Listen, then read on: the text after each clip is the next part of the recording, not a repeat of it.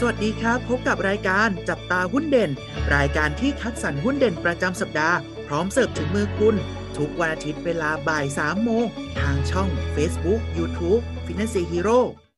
สวัสดีครับ สวัสดีนักลงทุนทุกท่านด้วยนะครับ วันนี้กลับมาพบกับพวกเรานะครับ อยู่กับเทรนเนอร์โอ๊ตยุทธพลครับ ผมเทรนเนอร์อู๊ดเกรียงไกลครับ สวัสดีครับพี่อู๊ดสวัสดีครับน้องโอ๊ตครับพี่อู๊ด หุ้นเด่นประจำสัปดาห์ ในสัปดาห์นี้เนี่ยเรามีฝากกับนักลงทุนตัวไหนกันบ้างครับครับ เป็นหุ้นธานีนะครับแต่เดี๋ยวรายละเอียดจะเป็นยังไงเนี่ยเดี๋ยวให้น้องโอ๊ตสรุปให้ฟังครับเชิญเลยครับ ได้เลยครับสำหรับหุ้นเด่นประจำสัปดาห์นี้นะครับผมได้แก่หุ้นของบริษัทราชธานีรีซิ่งจำกัดมหาชนนั่นเองครับ ตัวย่อของเขาคือ TH A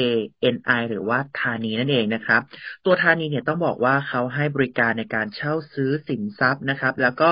บริการเช่าสินทรัพย์แบบ leasing นั่นเองครับ และให้บริการธุรกิจที่เกี่ยวเนื่องกับธุรกิจหลักนะครับ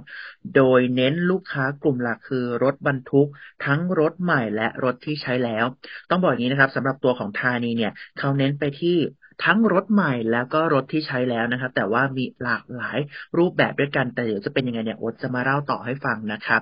ส่วนรายได้หลักของตัวธานีนะครับ ผมรายได้หลักของเขาเนี่ยมาจากรถยนต์นั่งส่วนบุคคล แล้วก็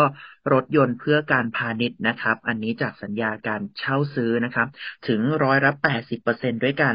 ทางนี้เนี่ย โดยส่วนนี้นะครับ มุ่งเน้นการให้บริการสินเชื่อไปยังตลาดรถยนต์นะครับ ไม่ว่าจะเป็นรถกระบะ รถแท็กซี่ รถหัวลาก และรถบรรทุกนะครับ รวมถึงตลาดรถยนต์นั่งที่นั่งส่วนบุคคลที่ใช้แล้วหรือว่ารถมือสองด้วยนั่นเองนะครับ โดยที่ตัวบริษัทเนี่ยยังคงให้น้ำหนักกับการ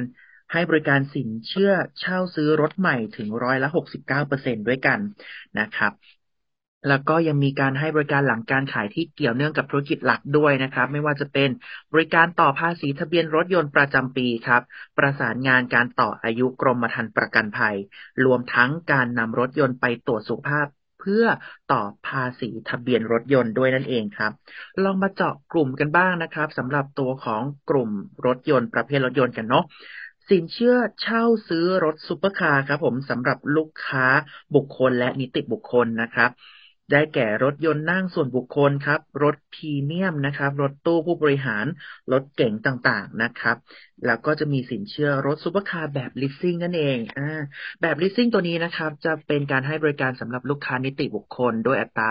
การคิดแบบดอกเบี้ยลดต้นลดดอกครับทำให้ตัวของธุรกิจลูกค้าเนี่ยมีสภาพคล่องทางการเงินที่เยอะขึ้น รวมไปถึงสิทธิประโยชน์ทางภาษีต่างๆ ด้วยนั่นเอง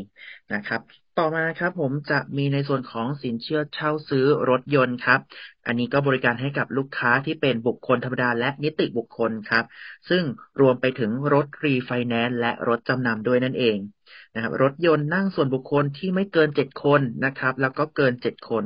และก็มีในส่วนของรถยนต์บรรทุกส่วนบุคคลด้วยนั่นเองครับ ตัวที่สามนะครับ คือสินเชื่อเช่าซื้อรถบรรทุกครับ ก็มีตั้งแต่ประเภทสี่ล้อจนถึงสิบสองล้อนะครับ รถลากจูง รถพ่วง รถกึ่งพ่วงนะครับ รวมไปถึงพวกอุปกรณ์แล้วก็ส่วนประกอบของตัวรถด้วยนั่นเองครับ สินเชื่ออ่าสินเชื่อเช่าซื้อรถแท็กซี่นะครับ ก็มีด้วยเหมือนกันตัวอื่นนะครับ ก็รถบิ๊กไบค์นะครับ รวมไปถึงประเภทอื่น ๆนะครับ อย่างเช่น สินเชื่อเช่าซื้อรถบรรทุกหนักเพื่อการพาณิชย์ครับ หรือว่ารถเฉพาะกิจนะครับ รถเครน รถแมคโครรถขุด และยานพาหนะอื่น ๆ ด้วยนั่นเองครับ ครับสำหรับตัวธานีนะครับนักวิเคราะห์เนี่ยนะครับ ให้คำแนะนำซื้อเลยนะครับ เพราะว่าตัวนี้เนี่ยนะครับ จุดเด่นหลักๆเนี่ยนะครับ คือมีอยู่สองเรื่องนะครับ เรื่องที่หนึ่งคือสินเชื่อนะครับ ที่จะมีปริมาณเพิ่มมากขึ้นนะครับ กับเรื่องที่สองก็คือการควบคุมต้นทุนนะครับ เวลาปล่อยสินเชื่อเนี่ยนะเขาสามารถธานีสามารถควบคุมต้นทุนหรือพวกหนี้อ่าที่จะเกิด NPL เนี่ยลดลงนะแล้วควบคุมได้เป็นอย่างดีนะครับเดี๋ยวเรามาดูกันทีละเรื่องเลยนะครับ ก็ทางนักวิเคราะห์นะครับ คาดการณ์ว่า กำไรสุทธิของธานีนะครับ ในปี 2022 ปีนี้นะครับ จะปรับตัวสูงขึ้น 14%ถ้าเทียบกับปีที่แล้วนะครับ ก็เหตุผลแรก ๆ เลยนะครับ ก็คือว่ามี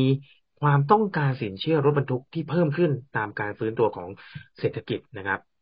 ก็มีการคาดการณ์นะครับ ว่าจะมีปริมาณสินเชื่อเพิ่มขึ้นนะครับในไตรมาสที่หนึ่งนะครับ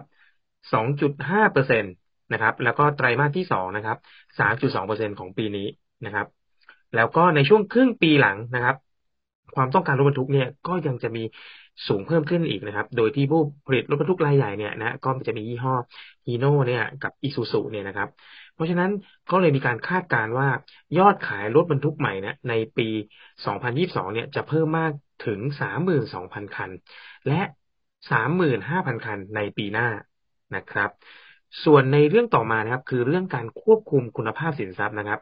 ก็จะช่วยทำให้ทางธานีเนี่ย ลดต้นทุนในการปล่อยสินเชื่อได้ลดลงนะครับ เพราะว่าทางธานีเนี่ยมีการควบคุมหนี้เนี่ยนะครับ ได้เป็นอย่างดีนะ แล้วก็มีการรายงานหนี้ด้อยคุณภาพหรือที่เรียกว่า NPL เนี่ย ลดลงนะครับ 18เปอร์เซ็นในไตรมาสที่สองนะ ถ้าเทียบกับไตรมาสที่หนึ่งนะครับ ผม ตรงนี้ก็จะส่งผลให้ธานีเนี่ยนะครับ มีแนวโน้มที่ดีนะ แล้วก็ทางนักวิเคราะห์นะครับ ปรับประมาณการเพิ่มกำไรสุทธินะครับ ตั้งแต่ปี 2022 นะครับ จนถึงปี 2024 นะครับ เรียกว่า 3 ปีรวดเลยนะฮะโดยปรับกำไรเพิ่มขึ้นทุกปีนะครับ ปีละ 5%กันเลยทีเดียวนะครับ มาดูอัตรากำไรสุทธิที่คาดว่า ทางธานีจะทำได้นะครับ ผมในปี 2022 เนี่ยอยู่ที่ 1,945 ล้านบาทนะครับ ถ้าเทียบกับปีที่แล้วนะปีแล้วอยู่ที่ 1,700 ล้านเท่านั้นเองนะครับ ผมทำให้ตรงนี้นะนักวิเคราะห์ให้คำแนะนำซื้อนะครับ และให้ราคาเป้าหมายไว้ที่ห้าบาทยี่สิบสตางค์นะฮะห้าจุดสองศูนย์นะครับ มาดูอัตราการจ่ายเงินปันผลนะครับสำหรับตัวธานีเนี่ยมีการคาดการณ์ว่าจะจ่ายเงินปันผลอยู่ที่ประมาณ 4.3%นะครับ ตัวนี้ถ้าใครสนใจจะลงทุน ก็ลองพิจารณากันดูครับสำหรับท่านที่ต้องการเปิดบัญชีหุ้นกับฟินแลนเซียสามารถเปิดบัญชีได้ที่เว็บไซต์ www.financehero.com ใช้เวลาเพียง 8 นาทีก็เทรดได้ทันทีครับ และถ้าไม่อยากพลาดข่าวสารและความรู้เรื่องหุ้นดีๆ แบบนี้ สามารถติดตามช่องทางอื่นๆ ของ Finance Hero ได้ที่ Facebook, YouTube, TikTok และ Twitter นะครับ แล้วพบกันใหม่ในสัปดาห์หน้า สวัสดีครับ